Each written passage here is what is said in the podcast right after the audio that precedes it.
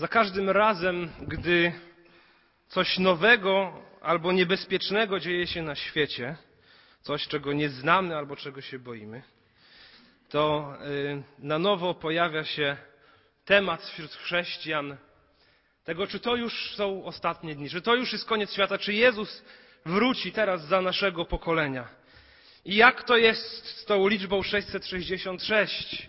Tak już w naszej kulturze obecną, kojarzącą nam się jednoznacznie źle. Podobno w wielu hotelach e, są pokoje numer 665 i 667, ale nie 666, bo ludzie nie chcą wynajmować takich pokoi z tym numerem. Albo w wielkich apartamentowcach na szóstym piętrze, e, gdzie jest kilkadziesiąt mieszkań, również bywa mieszkanie 655 i 667, ale nie 666, bo nikt nie chce mieszkać pod tym numerem. E, ta liczba nam się złowrogo kojarzy. Często zastanawiamy się, czy to e, ten polityk, czy ten władca, czy ten znany człowiek już jest tym antychrystem, o którym mówi objawienie. I ostatnio ponownie rozgorzały tego typu dyskusje roz, rozgorzały różnego rodzaju teorie spiskowe o jakichś rzekomych szczepionkach z mikroczypami, że to będzie to znamie bestii z objawienia Jana. I mam wrażenie, że taki niepokój chrześcijanie między sobą sieją, jakieś takie niezrozumienie, obawę. Więc postanowiłem, że dobrze byłoby zbadać ten rozdział biblijny, trzynasty rozdział objawienia Jana i przeanalizować go dokładnie. Nie próbować tylko bazować na tym, co gdzieś słyszeliśmy, na jakichś szczątkowych informacjach, ale najpierw spotkać się ze Słowem Bożym, a później e, mm, żyć nim i, i wedle tego, co tu jest napisane, interpretować rzeczywistość, a nie odwrotnie. Więc objawienie Jana to ostatnia księga Biblii, napisana przez Jana apostoła, tego samego, który napisał Ewangelię i trzy listy znajdujące się w Nowym Testamencie. Napisana w ostatniej dekadzie I wieku, kiedy Jan już był bardzo, człowiekiem w bardzo podeszłym wieku, zesłany na wyspę Patmos. I pierwotnymi odbiorcami tej księgi byli chrześcijanie żyjący na terenie Imperium Rzymskiego, chrześcijanie żyjący w czasach wielkiego prześladowania. Na pewno największego prześladowania w czasach tegoż właśnie imperium, e, a być może i przez wiele, wiele następnych e, wieków. Chrześcijanie, którzy wiele cierpieli, musieli odciąć się od kultury, która była dookoła nich. Często odwracały się od nich rodziny i przez społeczeństwo byli wyklęci, przypisywano im rzeczy, których nie robili, zrzucano na nich winę za rzeczy, których nie robili. Było im bardzo ciężko. I do nich pierwotnie ta księga została skierowana, ale wierzę, że ma zastosowanie dla wszystkich późniejszych pokoleń, tak jak całe Boże Słowo. Ma zastosowanie również i dla nas. I myślę, że to jest kluczowe, kiedy rozważamy tę księgę i tematy związane właśnie z apokalipsą, aby pamiętać, do kogo ona była pisana, z czym się zmagali pierwotni odbiorcy. E, ta księga też zapisana jest, jak wiecie doskonale, wieloma symbolami.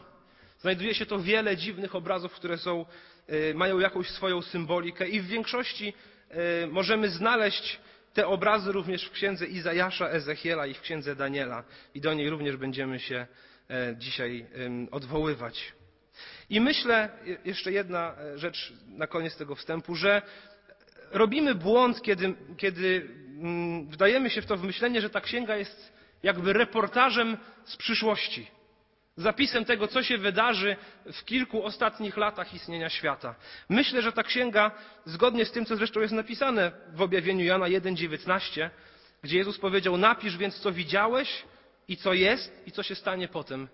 Obejmuje coś, co się wydarzyło, coś, co się cały czas dzieje i coś, co się wydarzy. Jest zawsze aktualna i zawiera uniwersalne obrazy tego, jak wygląda świat, obrazy tego, że szatan próbuje walczyć przeciwko Królestwu Bożemu, robi co może, aby ludzi odciągnąć od wiary, ale Chrystus tak naprawdę wszystkim rządzi, nad wszystkim panuje. I wydźwięk tej księgi nie jest wcale pesymistyczny, a raczej optymistyczny.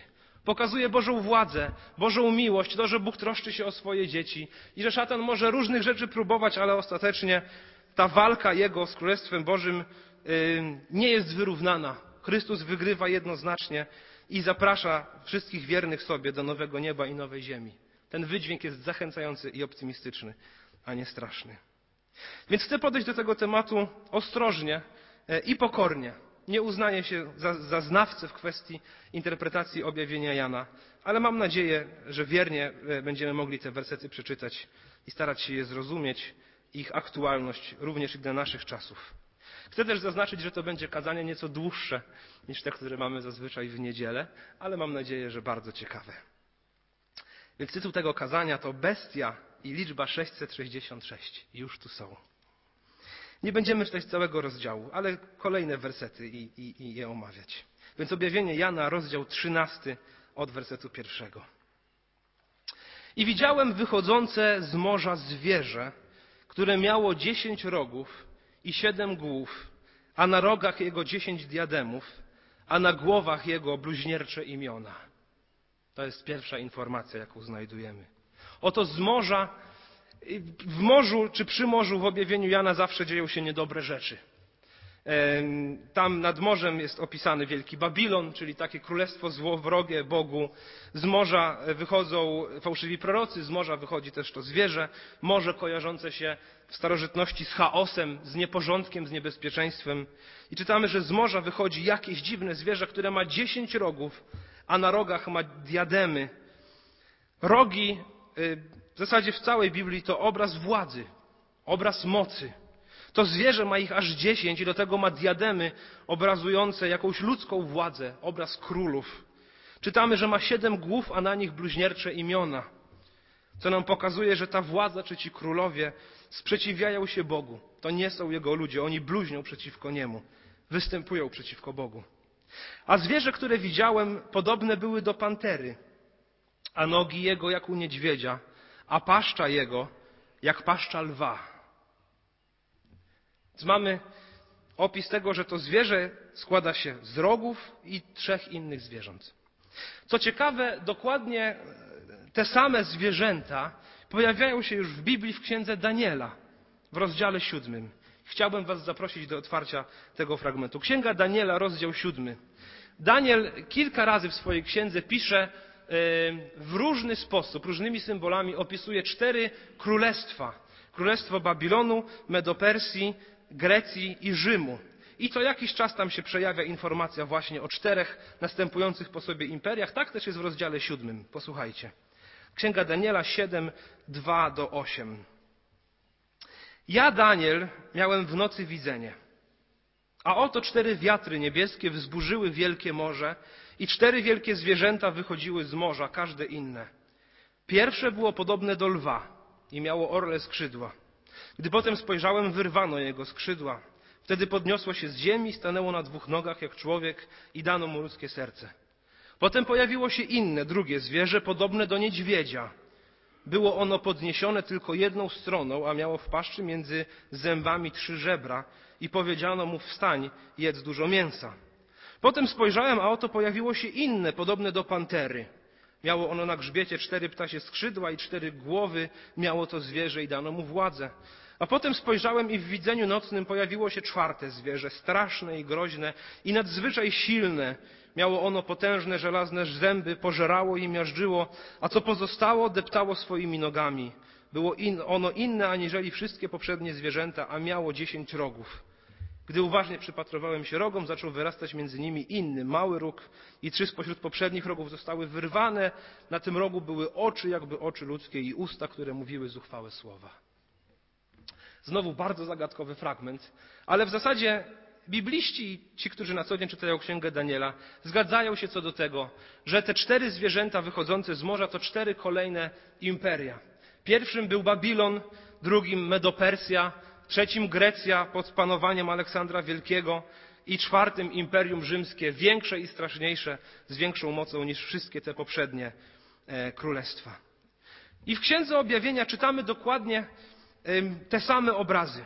Czytamy, że wychodzi nie cztery, ale wychodzi jedno zwierzę, które jest podobne do pantery, tak jak trzecie z Daniela 7, które miało nogi jak u niedźwiedzia, tak jak drugie zwierzę z Daniela 7, ma paszczę jak u lwa, tak jak pierwsze zwierzę z Daniela 7 i ma dziesięć rogów, tak jak to czwarte zwierzę z Daniela 7. Więc to jest zwierzę, które łączy w sobie wszystkie poprzednie świeckie imperia, świeckie królestwa, które rządziły tym światem.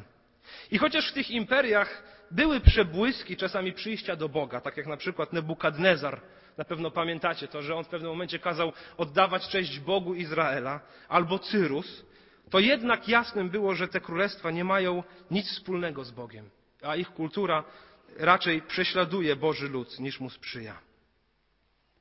Więc uważam, że rozdział 13, mówiąc o tym pierwszym zwierzęciu, mówi po prostu o ludzkiej władzy, o ludzkim imperium, o, ludzkich królestwach, e, które rodzą się z chaosu. I drugi werset kończy się słowami: I przekazał mu smok siłę swoją, i tron swój, i wielką moc. Smok to szatan w Księdze Objawienia i zresztą w kilku innych fragmentach Biblii. Czytamy, że za tymi imperiami, za tą ziemską kulturą, e, za tymi świeckimi królestwami ostatecznie stoi diabeł. On im daje swoją moc. I podobnie apostoł Paweł w Efezjan 2:2 napisał, że władcą tego świata jest ten, który działa w stronach opornych, czyli diabeł właśnie. Jezus dwa razy w Ewangelii Jana nazywał szatana władcą tego świata. I tu czytamy, że te ziemskie imperia, że ostatecznie to, to szatan za nimi stoi. Werset trzeci, a jedna z głów jego była śmiertelnie raniona, lecz śmiertelna rana jego była wygojona i cała ziemia szła w podziwie za tym zwierzęciem. To pokazuje, że te ziemskie królestwa nie są łatwe do pokonania. Można im zadać śmiertelny cios, ale one jeszcze długo, długo żyją. I tak faktycznie też to możemy obserwować w historii tego świata. I oddali pokłon smokowi za to, że dał zwierzęciu moc. A także zwierzęciu oddali pokłon, mówiąc, któż jest podobny do zwierzęcia i któż może z nim walczyć. I dano mu paszczę mówiącą rzeczy wyniosłe i bluźniercze.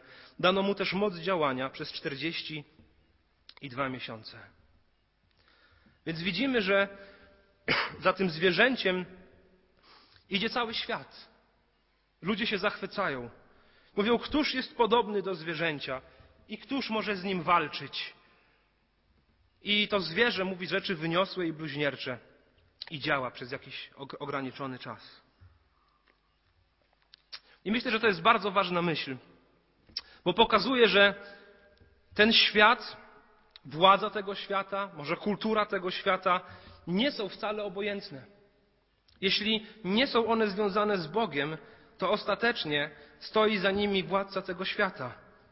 I tak jak było z Nebukadnezarem, ponownie się do niego odniosę, na pewno pamiętacie, że on również wypowiedział prawie te same słowa, które są wypowiedziane w wersecie czwartym. Wyszedł na balkon swojego pałacu, spojrzał na swoje królestwo i mówi: Ależ zbudowałem Babilon, ależ niesamowite państwo zbudowałem. I zostaje za to ukarany, traci rozum i zachowuje się właśnie jak zwierzę. Cezarowie rzymscy byli czczeni jako bogowie w zachwycie nad swoim imperium rzymskim. Imperia tego świata, królestwa tego świata mają tendencję do myślenia o sobie w superlatywach, do nadawania sobie boskich cech. I tak samo przecież jest w historii współczesnej. Czyż trzecia Rzesza nie pretendowała do bycia tysiącletnim królestwem, a jej wódz nie nazywał siebie zbawicielem narodu? Albo Związek Radziecki, który oficjalnie głosił ateizm, ale jednak jego władcy byli, jeśli tak możemy ich nazwać, byli wręcz ubóstwiani. Znalazłem fragment wiersza, który został przez jednego radzieckiego poetę napisany dla Stalina. Jest tam napisane tak. O ty jasne słoneczko narodów, niezachodzące słońce naszych czasów, a nawet więcej niż słońce, gdyż słońcu brak mądrości. Czyż to nie jest właśnie oddanie chwały imperium człowiekowi, który zbudował wielkie imperium? Nawet dzisiaj, kiedy spojrzymy na przykład na dynastię Kimów w Korei Północnej, oni również każą w zasadzie odtraktować siebie tak jak bogów. I chociaż czasy się zmieniają, zasięgi tych królestw się zmieniają, to funkcjonowanie wcale się nie zmienia. Często ziemskie królestwa mają tendencję do wpadania w pychę i w dumę, w ubóstwianie swoich władców, a cała ziemia patrzy na nich i się zachwyca. Cóż niesamowitego człowiek mógł stworzyć. I nie chcę być takim fundamentalnym kaznodzieją mówiącym, że my się mamy od tego wszystkiego odciąć, tak jak Amisze, założyć jakieś wioski chrześcijańskie na pustkowiach i czekać na spotkanie z Panem. Raczej chcę podkreślić, i to widzę w tym fragmencie, że zachwyt nad królestwami tego świata ostatecznie jest zgubny. Że te imperia, o których mówił Daniel, do których odnosi się Jan w tej wizji, wszystkie one były podziwiane. Ówczesny cały świat szedł, szedł za nimi. Ich władcy stawali się wyniośli i bluźnierczy, nadawali sobie boskie atrybuty.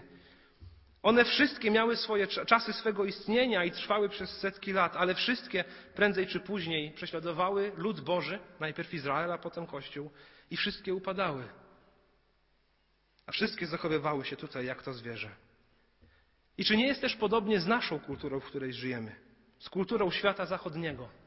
Chociaż nie składa się ono z jednego państwa czy z jednego władcy, ale zauważcie, że przecież to jest też kultura, która była podziwiana przez cały świat. Dumna z tego, co osiągnęła. Jakże wzbogaciliśmy się. Jak mamy e, wspaniałych artystów. Jak wysoko mamy wyniesioną e, sztukę. Ileż mamy pieniędzy. Jaką mamy wspaniałą gospodarkę. I każdy może osiągnąć, co zechce. Czyż nie jest to kultura, która również wpadła w samozachwyt? Przez lata podziwiana przez innych, którzy chcieli się do niej dołączyć.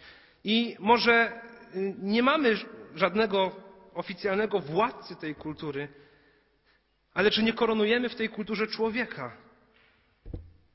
Czy nie, zobaczcie, że ta kultura zachodnia niegdyś o korzeniach chrześcijańskich dzisiaj zrzuciła zupełnie Boga z piedestału. Mówi, że Boga nie ma, że wszystko może człowiek, że to człowiek nad wszystkim panuje, że jesteśmy jak pusta kartka i to my zapisujemy treść tej kartki. Możesz być kim chcesz. Liczy się mądrość, liczy się błyskotliwość, liczy się inteligencja, liczy się piękno, liczy się człowiek. Czy nasza kultura również nie stała się tak bluźniercza i zachwycająca się samym sobą? I znowu nie mam tu na myśli żadnego państwa ani przywódcy państwowego, raczej po prostu całość kultury, w której żyjemy. Wersety szósty i siódmy. I otworzyło paszczę swoją, by bluźnić przeciwko Bogu. Bluźnić przeciwko imieniu Jego i przybytkowi Jego, przeciwko tym, którzy mieszkają w niebie. I dozwolono mu wszcząć walkę ze świętymi i zwyciężać ich. Dano mu też władzę nad wszystkimi plemionami i ludami i językami i narodami. Więc wielkie imperia i kultury mają tendencję prędzej czy później do prześladowania chrześcijan. I każde jedno to robiło. I również dzisiejsza kultura coraz bardziej widzimy, że próbuje zamknąć usta chrześcijanom i coraz mocniej sobie w tej kwestii poczyna. I oddadzą mu pokłon wszyscy mieszkańcy ziemi.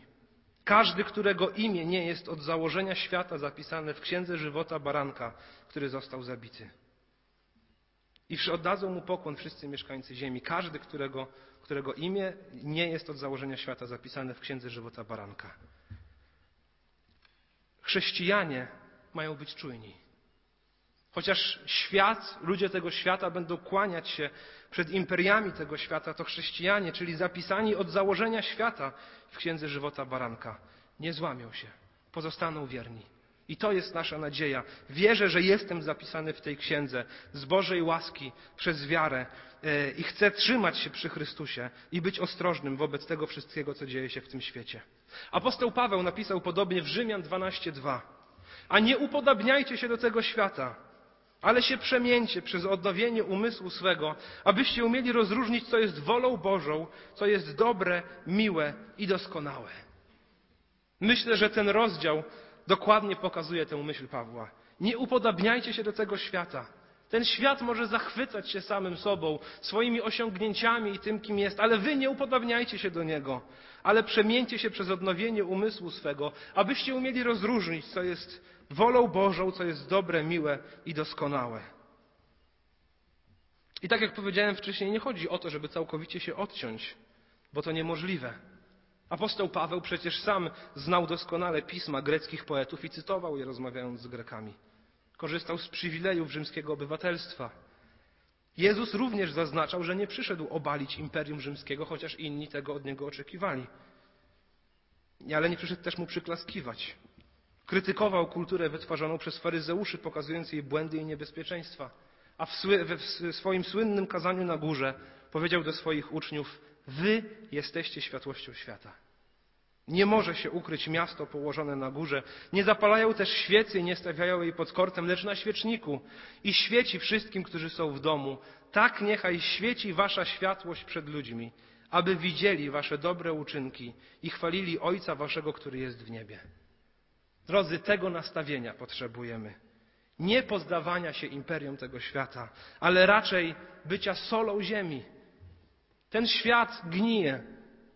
Ma takie tendencje do gnicia. My mamy być tą solą, która konserwuje przed gniciem. Ten świat jest pochłonięty w ciemności. My mamy, być, my mamy nieść tę światłość, która rozjaśnia ciemność, wskazując na jedyne dobro i na jedynego prawdziwego Boga, na to, na życie, które ma sens tylko w Nim. I nie ma żadnej drogi środka. Nie da się być w dwóch królestwach, ziemskim i niebiańskim. Nie da się służyć dwóm panom.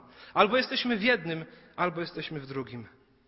Więc wierzę, że ten rozdział jest wezwaniem dla chrześcijan do tego, by nie poddawali się wzorcom tego świata, nie poddawali się imperium tego świata, nie poddawali się kulturze tej, tego świata, ale wiernie szli za Jezusem, będąc solą i światłością. Jeśli kto ma uszy, niechaj słucha. Werset dziewiąty. Jeśli kto jest przeznaczony do niewoli, do niewoli pójdzie. Jeśli kto zabija mieczem, musi sam zginąć od miecza. Tu się okaże wytrwanie i wiara świętych. Tu się okaże wytrwanie i wiara świętych. Więc wierzący, którzy są zapisani w księdze baranka, będą ich spotykać różne rzeczy. Niektórzy pójdą do niewoli, niektórzy mogą zostać zabici mierzem, ale w tym wszystkim ma się okazać nasze wytrwanie i nasza wiara. Kim tak naprawdę jesteśmy i dla kogo tak naprawdę żyjemy. Więc to pierwsze zwierzę. Myślę, że ono y, obrazuje, jest symbolem po prostu świata, ludzkich imperiów, grzesznej kultury, tego wszystkiego, w czym my żyjemy, co często zachwyca się samym sobą, e, ma tendencję do bluźnierstwa. Przychodzi, wychodzi, jest zbudowane, odwołuje się ten cały obraz do Księgi Daniela, siódmego rozdziału. Ale jest też drugie zwierzę. Rozdziały od, wersety od 11 do 14. I widziałem inne zwierzę wychodzące z ziemi, które miało dwa rogi podobne do baranich i mówiło jak smok. A wykonuje ono wszelką władzę pierwszego zwierzęcia na jego oczach. Ono to sprawia, że ziemia i jej mieszkańcy oddają pokłon pierwszemu zwierzęciu, którego śmiertelna rana była wygojona.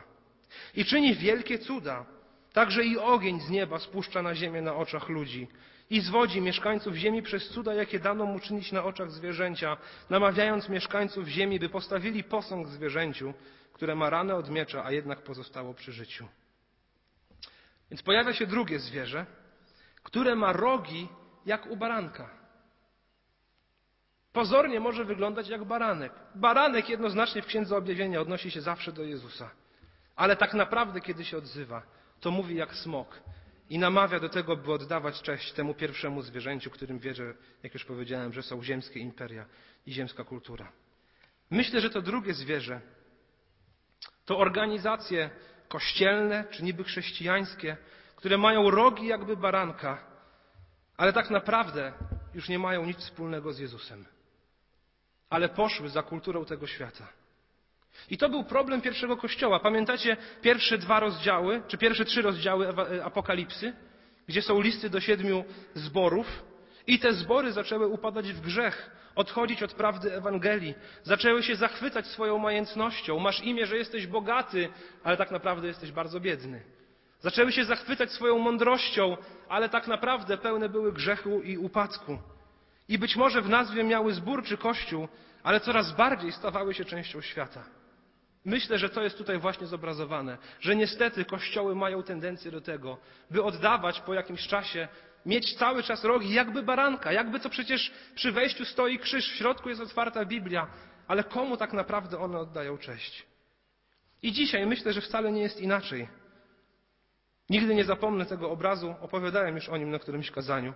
Gdy byłem w Stanach Zjednoczonych e, i w stolicy w Waszyngtonie na pięknym ceglanym budynku około 150-letnim był jeden ze zborów e, protestanckich. Nad wejściem do tej kaplicy widniały tęczowe flagi, a przed wejściem do tej kaplicy na tablicy ogłoszeń wisiało zaproszenie na wspólną medytację z Towarzystwem Buddyjskim w niedzielę o 10 rano. Z daleka piękna kaplica z krzyżem na samej górze. Rogi jakby barankowe, jakby baranek, ale w środku tak naprawdę wydaje się, że, że zaczęto tam oddawać cześć temu pierwszemu zwierzęciu i popłynięto z prądem kultury i z prądem tego świata. I wtedy Kościół staje się odbiciem lustrzanym kultury, w której żyje i traci smak soli i swoją światłość i przestaje głosić Ewangelię o zbawieniu z łaski przez wiarę, o uświęceniu, o tym, by wziąć swój krzyż i iść za Jezusem, a staje się jedynie wydmuszką, ładnym budynkiem z krzyżem, w którym nie ma żadnej treści związanej z wizerunkiem tego krzyża. I nie chcę mówić tylko o jakichś sprawach bardzo odległych, obcych nam, o innych krajach. Spójrzmy na nas. Rzucę wam jedno hasło. Co wam się kojarzy jako pierwsze? Święta Bożego Narodzenia. Czy pierwsze, co nam się skojarzyło, to faktycznie jest Jezus Chrystus i Boży plan zbawienia? Czy raczej na hasło Bo Święta Bożego Narodzenia pierwsze, co nam nie przychodzi na pamięć, to choinka i prezenty? I nie mam nic do choinki i prezentów. Bardzo je lubię. Ale czy przypadkiem, jeśli tak bardzo nie wrośliśmy w kulturę, że z hasłem, które jest jednoznacznie związane z Chrystusem, przychodzą nam na myśl rzeczy, które są jedynie jakimś tam dodatkiem i w dodatku świeckim wymysłem. To chyba taki najprostszy przykład, który przyszedł mi do głowy. Bo jeśli tak się dzieje, to wtedy okazuje się, że to, co powinno być sednem chrześcijaństwa, to kultura zabiera z tego treść chrześcijańskiej wiary, a wkłada tam swoje zrozumienie spraw. Tak samo może być z pieśniami, z kazaniem, z formą nabożeństwa. I myślę, że jako Kościół musimy stale mieć się na baczności, by nie stracić sedna Ewangelii, by nie stać się tymi, którzy mają rogi jakby baranka, ale sprawiają tylko pozór Ewangelii i stają się Kościołem oddanym kulturze i społeczeństwu i dopasowują się do tego, co głosi ten świat.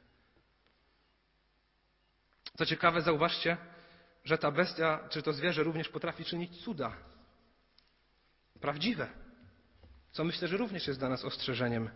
Prawda wcale nie jest tam, gdzie są cuda. Magowie egipscy również potrafili powtórzyć różne znaki po Mojżeszu. Islam dzisiaj również szczyci się cudami, buddyzm podobnie.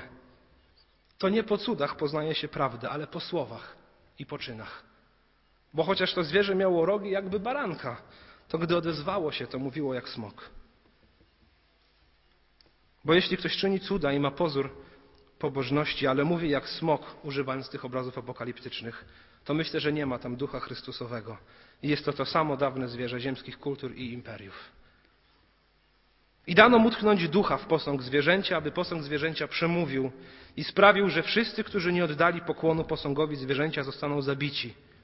Więc ponownie mamy odniesienie do prześladowania i do cudownych możliwości tego drugiego zwierzęcia. I przechodzimy do sedna, ostatnie trzy wersety.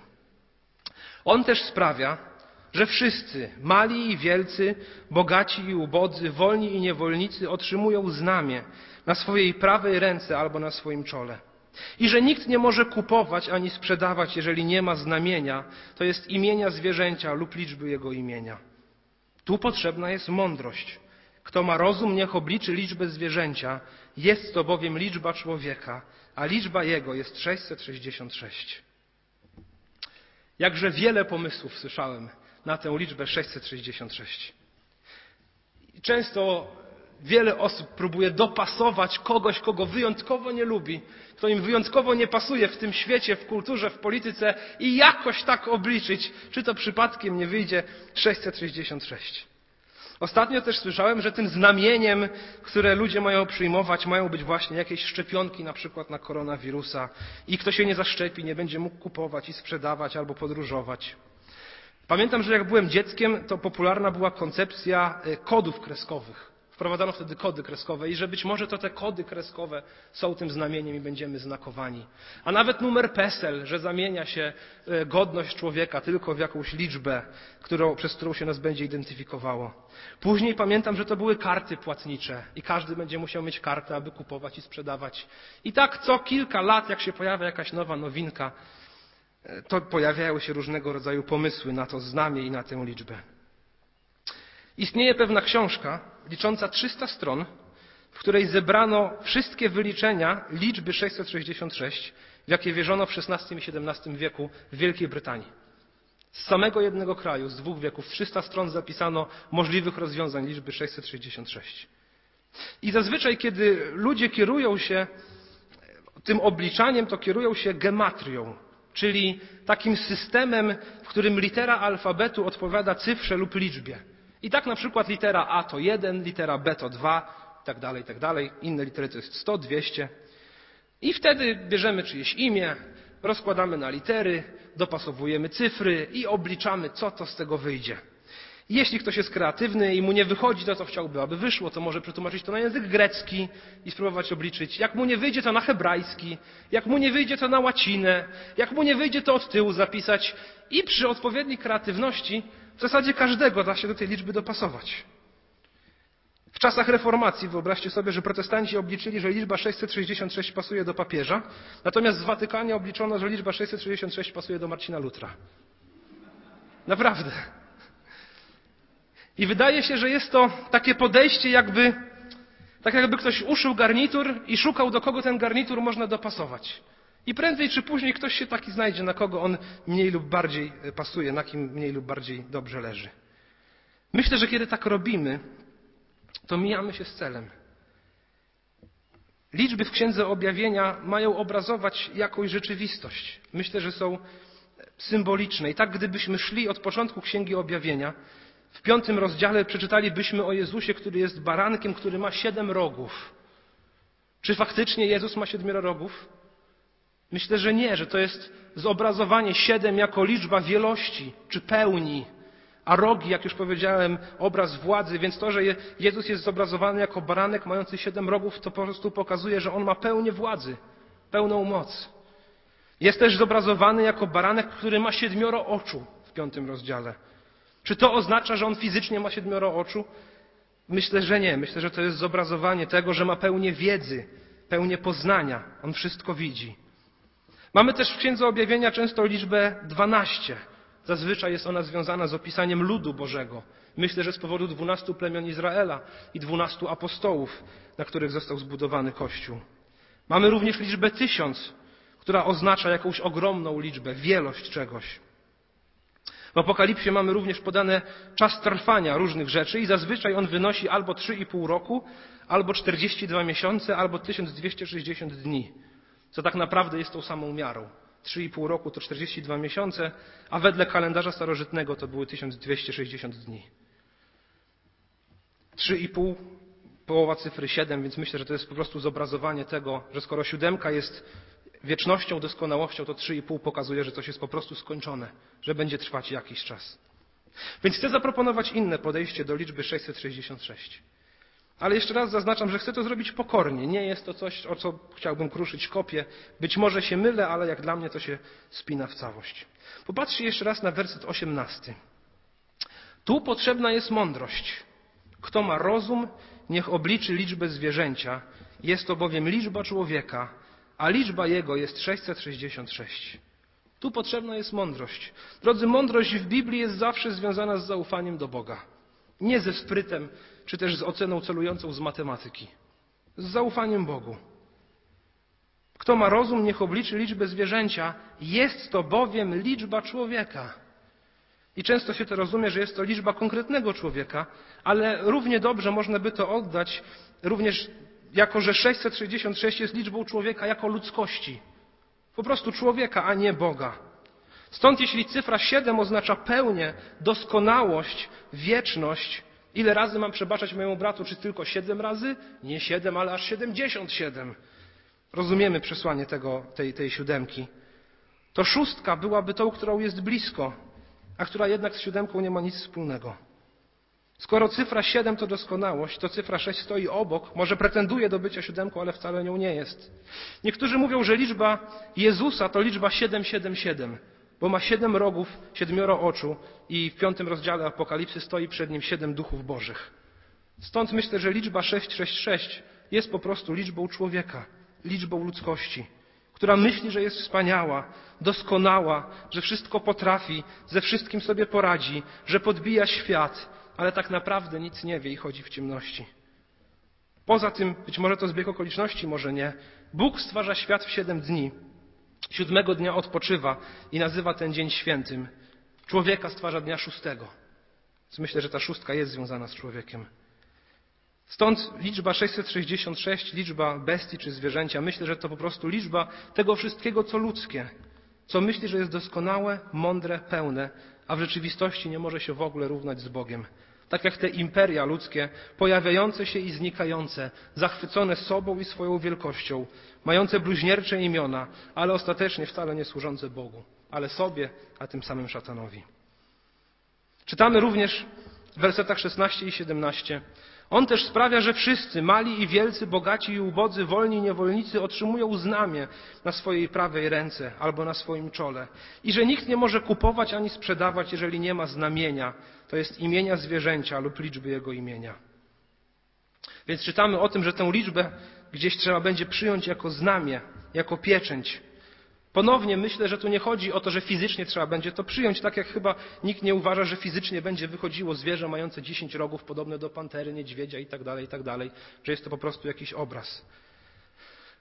Więc cóż to, jak, w jaki sposób mamy przyjąć to, y, to znamie? Myślę, że to się odnosi, w starożytności to było zupełnie zrozumiałe. Niewolnicy, y, niektórzy z nich nosili na sobie pieczęć czy znak tego, kto jest ich panem. Byli oznakowani i ten znak mówił o tym, komu oni służą. I nie tylko liczba 666 ma być znakiem, bo jest też inna liczba. Rozdział 14, przerzućcie tylko kartkę, werset pierwszy. I widziałem, a oto baranek stał na górze Syjon, a z nim 144 tysiące tych, którzy mieli wypisane jego imię na czole i imię jego ojca. Więc są dwa znaki, dwa znamiona, które, które człowiek może nosić. Tym pierwszym jest imię bestii, imię człowieka 666, ale jest też drugie. Tym drugim jest imię Jezusa, imię Jego Ojca. I czytamy, że 144 tysiące, uważam, że jest to liczba ludzi zbawionych, 12 jako Stare Przymierze, 12 jako Nowe Przymierze, razy tysiąc jako wielość, że ludzie zbawieni noszą na sobie imię, mają na sobie znak tego, do kogo należą i jest to imię Jezusa i Jego Ojca. Wierzący są również opieczętowani, mają na czole wypisane imię Jezusa i Boga Ojca. Czy faktycznie oni mają to wytatuowane? Myślę, że nie, że to jest właśnie tylko zobrazowanie tego, do kogo należą.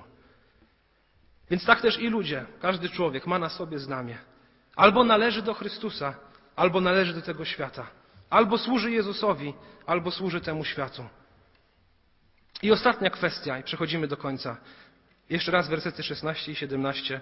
On też sprawia, że wszyscy mali i wielcy, bogaci i ubodzy, wolni i niewolnicy otrzymują znamie na swojej prawej ręce albo na swoim czole. I że nikt nie może kupować ani sprzedawać, jeżeli nie ma znamienia, to jest imienia zwierzęcia lub liczby jego imienia. Więc o co chodzi z tym kupowaniem?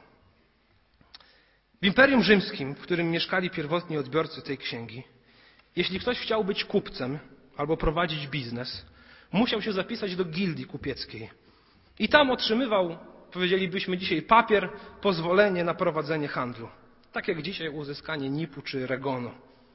I aby przynależeć do gildii, czy przynależność do gildii wiązała się z tym, że w gildii należało, trzeba było e, oddawać cześć bóstwom, które z tą gildią były związane.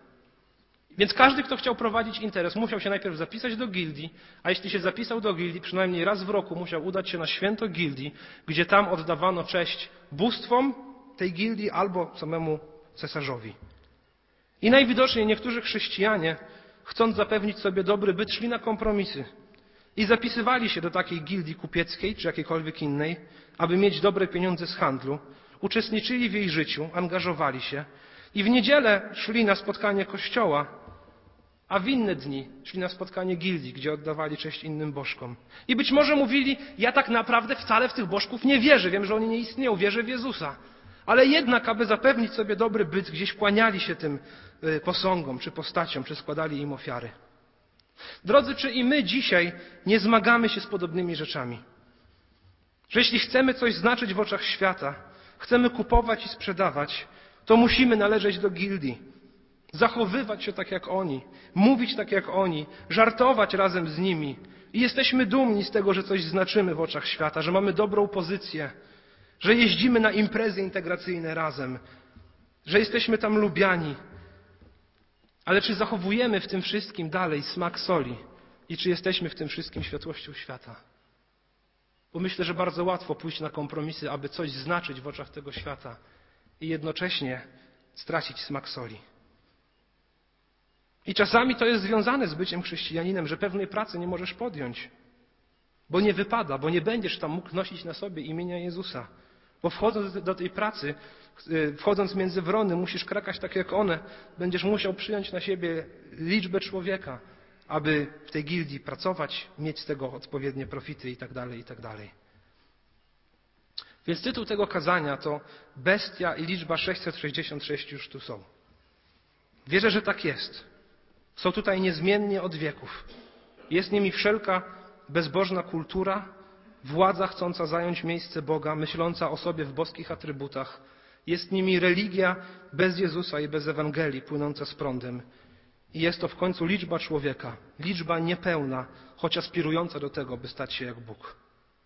I myślę, że faktycznie bezpośrednio przed przyjściem Chrystusa może pojawi się jakaś wyjątkowo zepsuta władza, która będzie gorsza niż wszystkie inne, gdzie będzie jeszcze większe prześladowanie niż w całej historii tego świata. Ale myślę też, że tak naprawdę ten tekst jest dla nas tak samo aktualny, jak w momencie jego napisania, jak będzie aktualny przed przyjściem Chrystusa. A być może to już niedługo.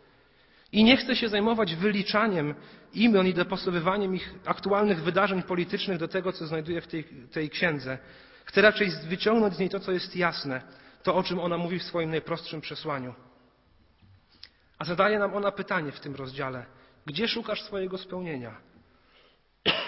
Czy jest ono w Bogu, w Jego kompletności, w Jego doskonałości, czy raczej w człowieku? Czy gonisz cały czas za spełnieniem w tym świecie? Chcesz być doceniony, doceniona, szanowany, szanowana, znaczyć coś w oczach, ludzi, mieć odpowiedni status społeczny, ale czy tym samym nie przyjmujemy na siebie znamienia człowieka zamiast imienia Chrystusowego? Kultura mówi nam, że wszystko możemy. Jesteśmy jak pusta kartka, której treść możemy zapisać. Wszystko należy do nas. W naszych rękach nasz los. Myślę, że gdy w to uwierzymy, to idziemy właśnie za liczbą człowieka.